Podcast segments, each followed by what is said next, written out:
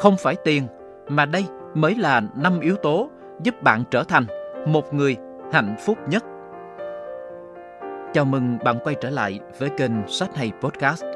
Nội dung ngày hôm nay chúng tôi muốn chia sẻ đến mọi người đó là những yếu tố giúp bạn trở thành một người hạnh phúc từ cuốn sách Dám nghĩ nhỏ do First News phát hành. Theo bạn, điều gì sẽ giúp cuộc sống của bạn trở nên hạnh phúc hơn? Tiền, công việc, một ngôi nhà khang trang, những ước mơ dở dang dần được hoàn thành hay tất cả những điều đó? Trong thử nghiệm 20 đô la được tiến hành bởi ba nhà nghiên cứu Elizabeth Dunn, Lara Agnin và Mike Norton tại Canada. Họ đưa những chiếc phong bì chứa 20 đô la cho những người đi đường một cách ngẫu nhiên. Một số người sẽ nhận món quà từ trên trời rơi xuống này với lời đề nghị, trước 5 giờ chiều, phải dùng 20 đô la để mua cho mình một món quà, hoặc chi trả cho bất kỳ khoản chi tiêu nào của chính mình.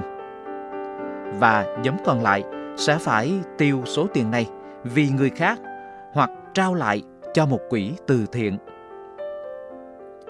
Bản chất thử nghiệm này không phải để tìm hiểu xem mọi người có xu hướng chi tiêu gì cho bản thân hay mua sắm gì cho người khác mà là để đo lường mức độ tác động của các khoản chi đó đến trạng thái hạnh phúc của chính họ. Đa số chúng ta đều sẽ nói rằng mình cảm thấy hạnh phúc hơn khi chi 20 đô la cho chính mình chứ không phải cho người khác. Các nhà nghiên cứu nói. Thế nhưng, kết quả hoàn toàn ngược lại. Những người tiêu tiền vì người khác, còn được gọi là chi tiêu vì xã hội, thường cảm thấy hạnh phúc hơn so với những người tiêu tiền vì bản thân họ. Ba nhà nghiên cứu kết luận.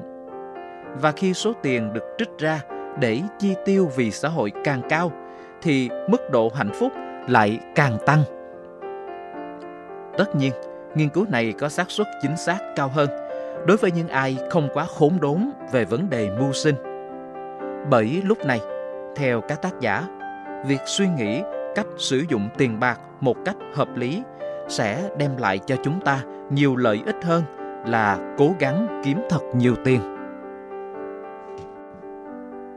Vậy, nếu tiền thứ mà lúc bấy giờ mọi người vẫn tin là có thể mua được hầu như tất cả mọi thứ, lại gần như không thể mua được hạnh phúc, thì đâu mới là thứ giúp cuộc sống của ta trở nên đáng sống hơn. Trong cuốn sách Dám nghĩ nhỏ, Savage và Gallagher đã đem đến bộ hành vi nền tảng gồm 7 bước, được xem là cuốn cẩm nang giúp độc giả không ngừng tạo ra cú hích cho bản thân – và đạt được thành công lớn nhờ để tâm đến các chi tiết nhỏ. Trong đó, xác định mục tiêu là bước đầu tiên và sẽ là đúng hướng nếu bạn biết chính xác điều gì sẽ quyết định mức độ hạnh phúc của mình.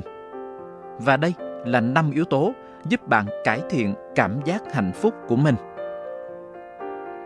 Đầu tiên là củng cố các mối quan hệ xã hội.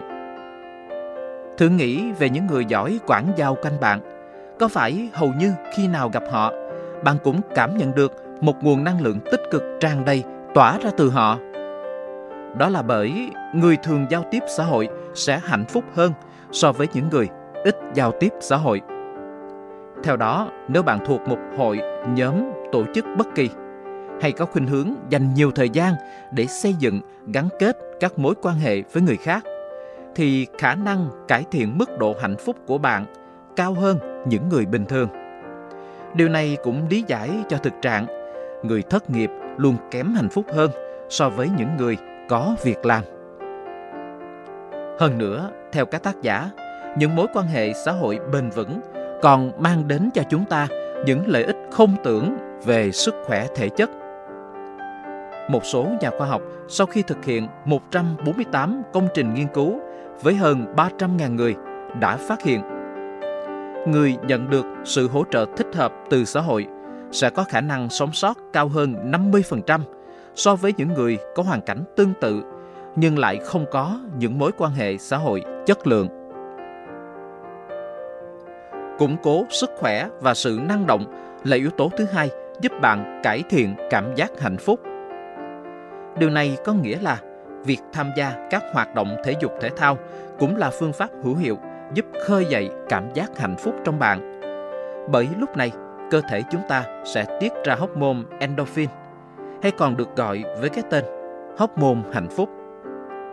Cảm giác hài lòng với cuộc sống mà bạn cảm nhận tỷ lệ thuận với tình trạng sức khỏe của bạn. Nhiều nghiên cứu y học đã chỉ ra mức độ hạnh phúc thấp có liên quan đến các vấn đề về tim mạch, đột quỵ, thậm chí cả tuổi thọ. Service và Gallagher nói, nếu có quan điểm sống càng tích cực thì bạn sẽ càng ít có nguy cơ bị cảm cúm và nếu mắc phải thì bạn sẽ có khả năng hồi phục nhanh hơn. Cũng bởi thế mà tại Anh, rèn luyện thể chất là phương pháp điều trị đặc biệt dành cho những bệnh nhân mắc chứng lo âu, trầm cảm. Có thể bạn chưa biết, nhưng việc trau dồi kiến thức và kỹ năng cũng chính là một trong những yếu tố mang đến cảm giác hạnh phúc cho bạn. Điều này được lý giải là vì quá trình không ngừng học hỏi, trau dồi kiến thức sẽ thúc đẩy chúng ta cải thiện cảm giác tự tin vào bản thân. Từ đó ta trở nên lạc quan và hài lòng hơn với chính mình. Kỹ năng và kiến thức càng được phát triển theo thời gian thì bạn sẽ càng trở nên hạnh phúc. Bên cạnh đó, việc này còn mang đến bạn lợi ích cộng hưởng từ các yếu tố giúp gia tăng mức độ hạnh phúc còn lại. Chẳng hạn như song song với việc nâng cao kiến thức của mình, ta có thể củng cố các mối quan hệ xã hội khi tham gia vào các trường, lớp, câu lạc bộ hay củng cố sức khỏe và sự năng động khi chơi các bộ môn thể thao. Yếu tố thứ tư chính là giúp đỡ người khác. Giáo sư tâm lý học của Đại học Harvard Dan Gilbert đã đúc kết được rằng giúp đỡ người khác chính là một trong những hành động tích cực mà chúng ta có thể làm trong cuộc đời. Bởi những lợi ích mà nó đem lại không chỉ cho người nhận, mà đặc biệt là còn cho người trao đi, như nuôi dưỡng lòng trắc ẩn, giảm nguy cơ tử vong, hay cảm thấy yêu đời hơn nhờ sự sản sinh của hormone yêu thương oxytocin. Như thí nghiệm 20 đô la phía trên, rõ ràng việc chi tiêu tiền bạc cho người khác đã đem lại niềm vui cho chúng ta đáng kể. Nhiều nghiên cứu khoa học cũng đã kết luận những hoạt động thiện nguyện giúp cuộc sống của chúng ta trở nên ý nghĩa và hạnh phúc hơn. Và dĩ nhiên, như các tác giả chia sẻ, chúng ta có thể giúp đỡ người khác theo nhiều cách chứ không phải chỉ bằng tiền. Yếu tố cuối cùng chính là phát triển tính hiếu kỳ. Hiếu kỳ dưới định nghĩa của Sovis và Gallagher không có nghĩa là tò mò hay tọc mạch mà là chủ động chú ý từng hình ảnh, âm thanh cũng như tất cả những gì đang diễn ra quanh ta và quan tâm đến từng khoảnh khắc. Đối với những ai đã từng tìm hiểu về chánh niệm thì đây cũng có thể được ví như thiền định đưa nhận thức vào từng chuyển động quanh mình trong hiện tại các khóa học về khám phá sức mạnh nội tại và phát triển cảm xúc là nơi chúng ta có thể nuôi dưỡng tính hiếu kỳ. Nhiều nghiên cứu đã cho thấy những người tham gia các chương trình này sẽ có mức độ hài lòng với cuộc sống cao hơn và trải nghiệm hạnh phúc cũng nhiều hơn. Theo nhận định của các tác giả thì giá trị mà chúng đem lại sẽ theo ta trong một thời gian dài. Sau khi đã trình bày 5 yếu tố có thể cải thiện mức độ hạnh phúc của bạn, bạn cần dành thời gian để suy ngẫm về mục tiêu mà bạn muốn theo đuổi. Trong vòng 2 hoặc 3 tuần tiếp theo, bạn có thể liệt kê ra giấy tất cả những điều mà bạn muốn đạt được trong cuộc sống cá nhân cũng như trong công việc của mình. Dù sao đi nữa, chỉ bạn mới là người có quyền quyết định bạn muốn theo đuổi mục tiêu nào và vì lý do gì. Ngoài ra, với dám nghĩ nhỏ, bạn sẽ có một cuộc sống lành mạnh hơn, ý nghĩa hơn và nhiều động lực hơn để không ngừng tạo ra những cú hích nhằm phát triển bản thân. Nếu bạn quan tâm về chủ đề khoa học hành vi, cũng như đang tìm kiếm những cuốn sách giúp mình thực hiện ước mơ một cách sáng tạo nhất khám phá tại sao năng lực tư duy lại quan trọng hơn trí thông minh xác định rõ mục tiêu chiến lược từng giai đoạn cuộc đời thì bạn có thể tham khảo cuốn sách này